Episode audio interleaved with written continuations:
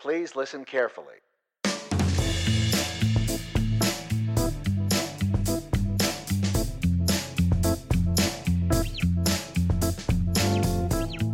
This is the Seriously Entertaining podcast, where writers and audiences come together for close encounters of the literary kind. Brought to you live every month from House of Speakeasy. And each and every show, our storytellers riff on a theme. In this episode, they explore the final act with the theme This is Not the End. Novelist Alexander Chee explains why endings are so damn hard. Irish writer Colum McCann takes us back to his beginnings to show why nothing really ever ends. But first, the TV writer and Babylon 5 creator J. Michael Straczynski talks about the power of simply walking away. We are your hosts. I'm Amanda Foreman. And I'm Lucas Wittmann. Let's start the show. My dad was the most evil person I have ever known in my entire life. Without exaggeration, he was a racist, a misogynist, a sexist, a, a wife beater, an alcoholic. He was a sampler platter of evil. he, he hated everything, but he particularly hated bills. And to avoid them, what we would do is we would keep moving from place to place to place. So in my first 17, 18 years, we moved 21 times. Uh, from New Jersey, where I came from originally, to California, to Texas, to Illinois. Every six to eight months was a different city, a different town, a different state, uh, different curriculum, private school, public school, Catholic school. Um, and my life became a catalog of endings. And every, every six to eight months, we would back up the U-Haul, and whatever I could not fit into two boxes had to be left behind. So for the first, you know, 17 years of my life, I had no friends. And every, you know, everything I knew about the neighborhood, the kids, uh, the school, the curriculum, all vanished. It disappeared. I had to start over somewhere else. And I kind of got used to the idea that my life consisted of endings. At one point, I thought, well, look, if, if I'm going to go from here to there, and they don't know me there, I can be whatever I want to be. I could be a superhero. I could be a spy. I could be, you know, where I wanted to be. And I always ended up the goat and the geek, because that's, that's what I actually was. I got the crap kicked out of me constantly wherever I went. But what this did was to produce in me a lack of fear about losing everything and starting over and confronting endings. And that's one thing that I've noticed in my peers and just people in general is that we all have this fear of ending. Neighborhoods, relationships, jobs, careers, there's this notion of better the devil you know than the devil you don't. And we tend to fall asleep in our own lives because we're afraid to reach out. People talk about fight versus flight. They forget that there's a third F word component to that, not the one you're thinking of. It's freeze. When you talk about caught between fight and flight, you're talking about freeze. And people tend to spend their lives caught in freeze. And for this reason, I basically dedicated my life to ignoring that notion of the fear of ending. So, consequently, over the last 30 years of my career, I have made it a point to blow up my career at every possible opportunity. So, I was a reporter for like 10 years and made all the way up to the LA Times, the Time Incorporated, and one a part of my brain said, You know how to do this. Walk away, do something else. And on that day, I walked away from being a reporter, never went back, wandered in the wilderness for a while, got into animation for a while, did that for several years. Again, the voice in the back of my head said, Okay, you know how to do this. Step outside your comfort zone, do something else, try live action television. And I did that, and that ended up doing very well for me. I worked on Murder She Wrote and Twilight Zone and Babylon 5 and other shows. And then at some point, my brain said, oh, after, after writing like 300 produced episodes, it said, You need to take a break. Don't walk away forever, but take a break. and again, walk outside your comfort zone. So I thought, what, what haven't I done? What's a good challenge for me? And I thought, let's do comics. I've never done comics. I'm a big comics fan. Let's, let's do that for a while. And went on to sell about 13 million copies in that area, which is not bad. and after that, got into movies.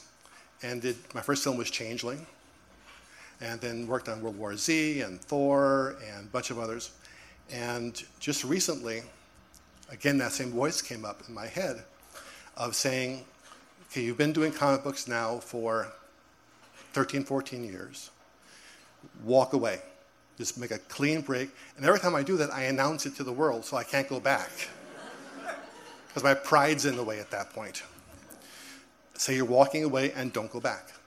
And try something you really aren't known for doing, which is novels and plays. And that's, there's, there's two reasons for doing this, by the way. One is that for the writers in the crowd, the more mediums you work in, the more tools you get, the more you improve as a writer. Writing a good short story gives you the tools you need in terms of structure to write a good television episode, like half hour to an hour. Writing a television episode teaches you how to write dialogue, which you can then use in a novel, which gives you structure and, uh, and how to handle multiple threads that you can then use in a screenplay. It all adds up together in giving you more tools for your toolbox. The other reason that this helps out, from my point of view, is what I call the prince from a distant land scenario. Because, see, becoming a writer isn't hard staying a writer is hard because they get bored with you fairly quickly. The Writers Guild of America says the average career span of a TV writer is 10 years. But then they've seen all your tricks, they know who you are, that you have no more colors to show them, you're not shiny anymore. And every medium is the same way. Novelists who work with novel publishers, uh, t- studios who work with movie writers, comic book publishing companies with comic book writers, they kind of know who you are. But coming from comics to television, or from novels to movies, or from you know, TV to comics, suddenly you're a bright, shiny object. You may have been doing television for 10 or 15 years, but to comics or to novels or to, you know, you're new, you're shiny. And suddenly you can work again. So it's worked to my benefit. And that's, to my mind, how you stay alive and vital as a writer, is you keep reinventing yourself. This is not the end. You, this, is, this, is, an assessment. I tell my friends, all two of them, that you know, when, when you get fired, this is the best thing that can happen to you, which is why I only have two friends. Um, because you now have the opportunity to assess where you are that those who work at the same company you worked in don't have. They're too busy doing what they're doing to decide, do I want to do this the rest of my life? You've just been fired. This is a great opportunity for you to reassess and decide what is the path you want to go on and think outside the box. And that's the reason that all the friends I had who were working writers when I came up to LA fell by the wayside. What had happened was they defined themselves to death. They said, This is the kind of writer that I am. This is the kind of story that I tell. This is the kind of work that I do. And when I said, well, why don't you try A, B, and C, they were terrified. They, they, they, were, they couldn't break out of the box because as a writer, you start off with the tyranny of reasonable voices saying you're never going to make it. Then when you make it, the next set comes in saying, don't screw it up. So the caught between grabbing the new and letting go of the old. And they couldn't do it. They couldn't let go of what they had to imagine the idea of doing something other than that. And as a consequence, they lived in the box and they died in the box, which is what boxes are for. And I came to the realization a long time ago that, you know, in a strange sort of way, my life is not a, a, a catalog of endings, it's a catalog of beginnings. And for those of you who are yourselves looking at your lives as writers, as people, it's not the same thing. Um, take a moment. You know, if, if, look, I, I, have, I'm not the most talented person in the world. I'm not the most attractive person. I have no discernible personality that science has yet discovered. and if I can do it, you can do it. And I wish for all of you a life of beginnings. And start that today because today is not the end. Thank you. J. Michael Straczynski.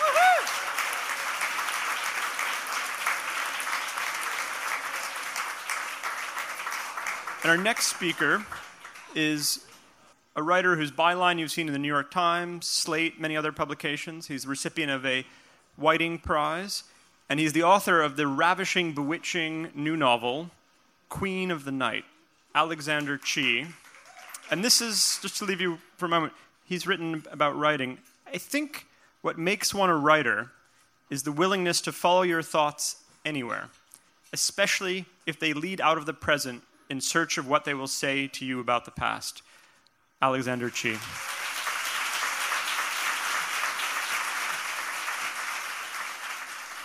Hello, darlings. How is everyone? I had a terrible day, so I can't be parted from this drink, so I hope you don't mind. I call this the Boy Who Cried novel.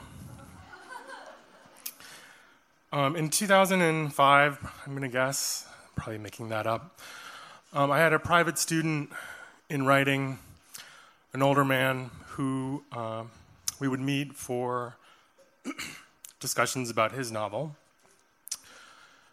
And I would assign him novels to read, and he would always bring them marked up in pen. He had been editing them as he went along.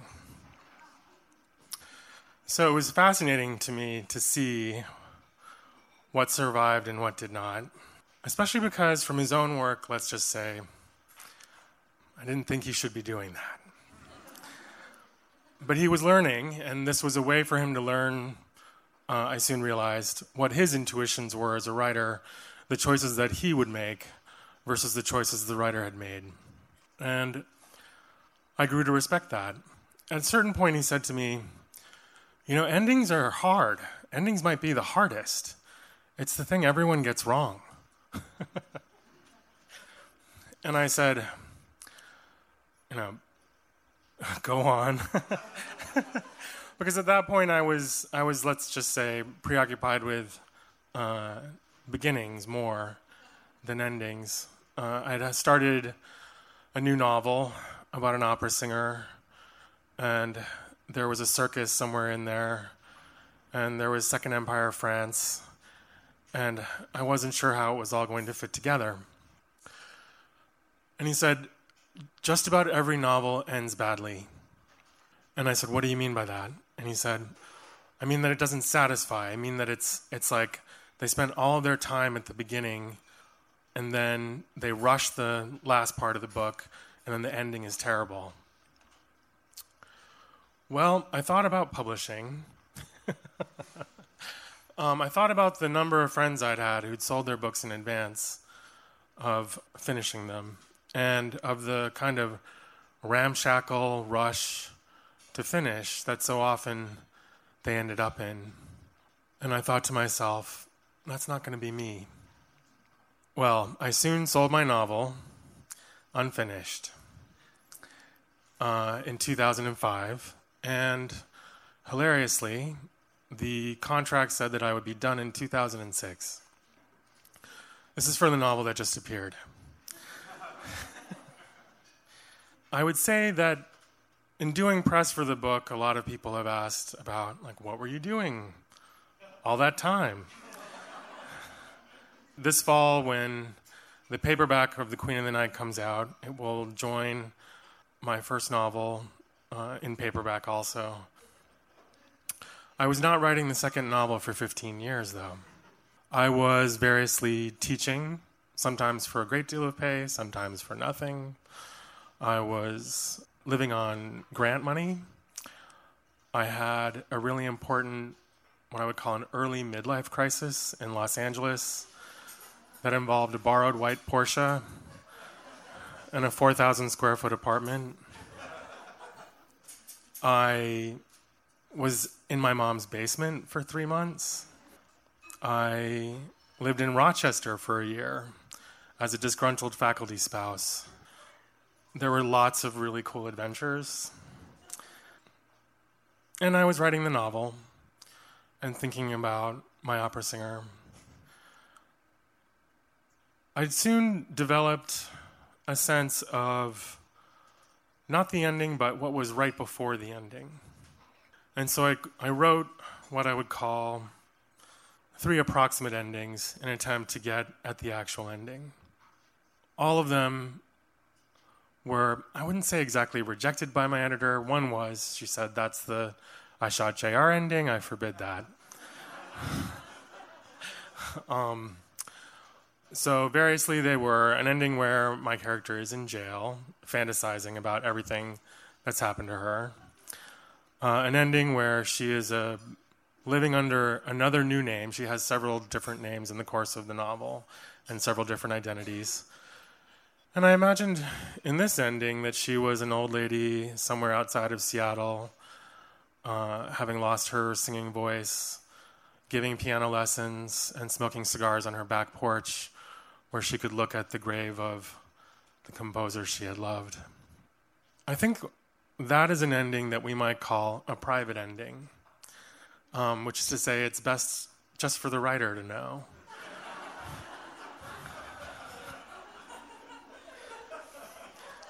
Anne Carson, a poet I admire greatly, she has an ideal for endings which has to do with an ending that you can walk around the back of. Um, which is to say, think of the ending and then think a little bit more, which was what I was trying to do. That begged the question of whether I was maybe going too far. Maybe what I thought was right before the ending was the ending. And that was soon visible to me that I had gone on too long, um, which might surprise anyone who looks at the novel and it's 576 pages. Um, well, let's just say it's not 580. um, I'm not going to give you the exact ending. I will instead give you, by way of ending, the way I got to the ending, which was I thought of the writer Grace Paley and a quote of hers uh, Everyone, real or imagined, deserves the open destiny of life.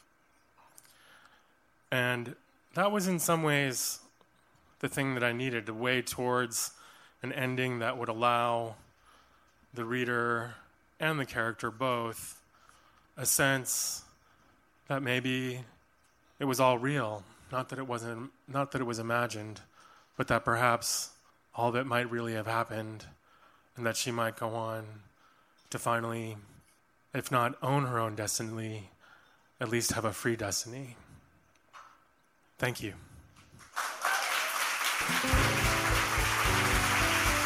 You've been listening to House of Speakeasy's seriously entertaining podcast, where writers and audiences come together for close encounters of the literary kind. Now, let's get back to the show. Our next and final speaker tonight is a man who's written six novels. You may know him for the novel Dancer or the National Book Award winner Let the Great World Spin. His new collection of short stories, which has just come out, is called 13 Ways of Looking. I encourage you all to check it out. So, without further ado, I want to share with you some words from Colum McCann. Are you a writer only when you're sitting down at the table writing, or are you a writer when you're out in the world? I kind of like the idea there's a time when I'm not a writer, I'm just listening. Tonight, he's just talking. Colum McCann. I was living in Dublin and um, I was a football fan. Now, my father had been, um, as far as I knew at that stage, he was he, he had been a professional football player. He'd been a goalkeeper in in England, um, and he was a journalist and he was a writer and he, and, and he wrote books. And I loved him dearly. And I, I was the first of my family to be born in Dublin. The rest of them had been born in England uh, even though we were all from Ireland. And um, I was for my sins a, um, a supporter of a team called Stoke City. I had never been outside of Ireland. And um, my father said we're going to go to a Stoke City uh, versus Arsenal game in London. Um, and so we went across on the cattle boat. And when we were on the cattle boat, my father, uncharacteristically, bought a bottle of whiskey, right? Um, and then he also bought 200 cigarettes, a carton of cigarettes. He didn't smoke and he didn't really drink. He drank wine. He was that, like, like that, that anti Irishman who drank wine. I thought this was strange, but I'd like. You know, he had tucked them away in his bag, and we went to the Arsenal versus Stoke City game. It was nil all. Um, it, it, was a great experience for me, um, and um, as we were exiting the stadium, my father took my hand. Now, my father loved me very much, and I love him very much. However, he wasn't very demonstrative, and it was the first time in my life that I remember him uh, sort of taking my hand. And he said, um, We're going to get on a bus and we're going to go down to uh, the centre of London, and you are, for the first time, going to meet your grandfather. So, my grandfather had left Dublin, um, where he'd been a coal merchant, and had gone to London to apprentice, like a lot of Irishmen do, in being a drunk and he had accomplished it very well. He was estranged from the family. I didn't really know anything about him. I'd never met him before. So we got off the, uh, the bus and we walked to the Pimlico Road and the nursing home on Pimlico Road. We walk up into the middle of the nursing home, up this dark staircase into a room where my grandfather was sitting there and he was in a bed and um, we stood in the doorway, my father and I, and um, my grandfather said, Who's there? And my father said, It's Sean, which was unusual for, for me to hear because I, like, I thought of my dad as dad, not Sean. And, and he said, Who's that with you? He said, Well, it's your grandson, Colum. And my grandfather said, Ah, another feckin' McCann. I was like, oh, Jesus, here we go. Here we go. My God. Um, so I walk into the room, and my, my father gives me the bottle of whiskey, which is a very Irish thing, and not the cigarettes, because the, the, the cigarettes will kill you, but the whiskey's good for you, right? He gives me the whiskey to give to my grandfather. My grandfather starts to beam. The oxygen tent beside him starts to pulse. Uh, and um, my father gives him the, the, the cigarettes.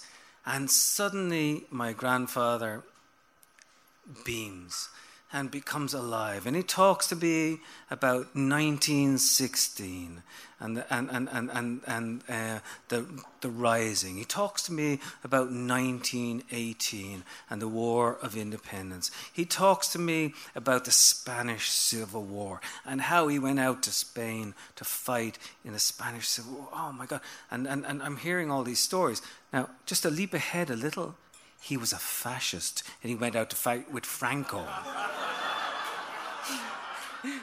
I wanted him so badly to be one of the fellas who was doing Bella Ciao, Bella Ciao, Bella Ciao, Ciao, Ciao, but he wasn't. Anyway, like I had a fantastic time sitting there listening to my grandfather telling stories about who he was, where he came from, and to me, it was it, it, was one of those explosive moments. You know those moments where you sort of open up your rib cage and someone reaches in and twists your heart backwards, but you don't know how far you're going backwards. It felt like that to me, and and and and um, we went back from London to Dublin, and on the Monday, my teacher, Mr. Kells, said uh, you have to write an essay about the person you most admire this week. So I sat down to write an essay about the person I most admire. So I went out to my father and I said, Can I write about my grandfather? And he said, Grand, yeah, yeah, no worries. Just fire, it, fire away. So I did. And that Friday, the teacher uh, had me read the piece out in class. And for me, even though I was the son of an author, even though there were lots of writers coming to our house in Dublin, for me, it was the first time that I realized reading that little essay aloud in class, in school, in Foxrock in Dublin, that um, somehow this curious thing called language had a power that we don't always necessarily recognize. Um, I wasn't aware of it at the time. I think of it now as the moment that I learned that I wanted to write. Fast forward through the Irish educational system. We studied Maupassant, we studied, uh, you know, all sorts of writing. But, but when I was growing up, see, we were embarrassed by Joyce. We were, uh, and, and so I didn't get a chance to study. Um, I should have, should have studied all the short stories. I should have studied everything, but I didn't. And um, I knew about Joyce, uh, but I didn't really study him. Um, again, fast forward a few years. I was a journalist. Uh, I gave it up. I took a bicycle across the United States for two years. Then I went to work with juvenile delinquents. Finally, for the first time, really, went to college in the University of Texas. And for the first time, I was supposed to study Ulysses. And um, I pretended that I did. Like everybody else, I read parts of it. You know, I read the opening. Um, I read the easy parts. I read Cyclops. I definitely read the orgasm at the end. I was very, and, and, and, and then over the years, I sort of like went back in and studied bits and pieces of Joyce until, like, sort of in my late 20s, I truly believed that I had read Ulysses, and I had. I'd probably read every word of the greatest novel of the 20th century, but I had never read it from beginning to end. Um, and then a few years later, I got a, a very serious illness, and I had to go to hospital here in New York for about two weeks. Um, and that's when I sat down and I properly read Ulysses from beginning to end. And it was such a beautiful experience to read a book like that. And then I realized that I was reading a book that set June 16th, 1904, in Dublin. And then I started to think, what about my grandfather? What about that man who said, in the London nursing home, ah, another Feckin McCann? When was he born? I asked my dad, and he'd been born in 1898. So my grandfather was six years old at the time that Ulysses was set. And as I read the book, as I got deeper and deeper into the book, I began to understand the man who I had not understood before.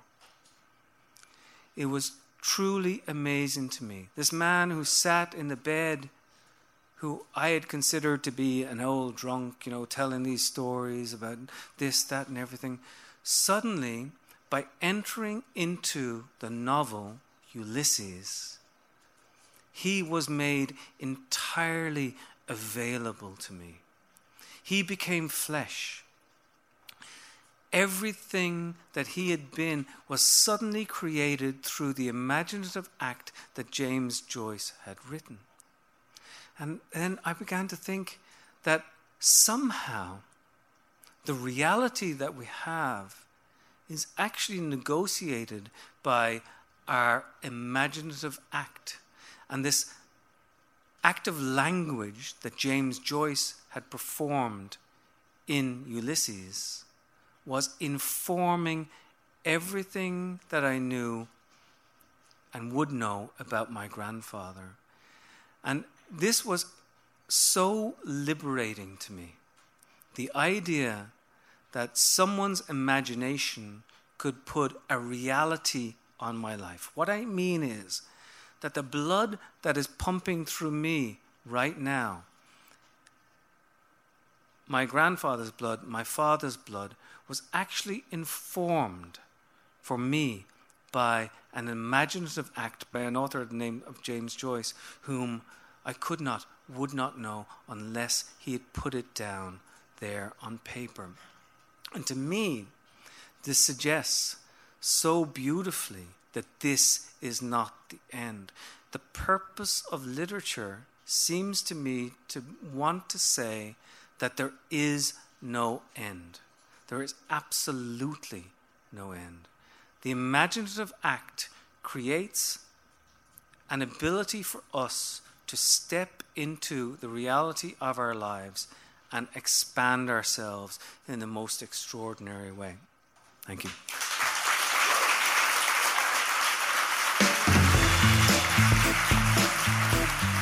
That was Colum McCann on stage for House of Speakeasies. This is not the end.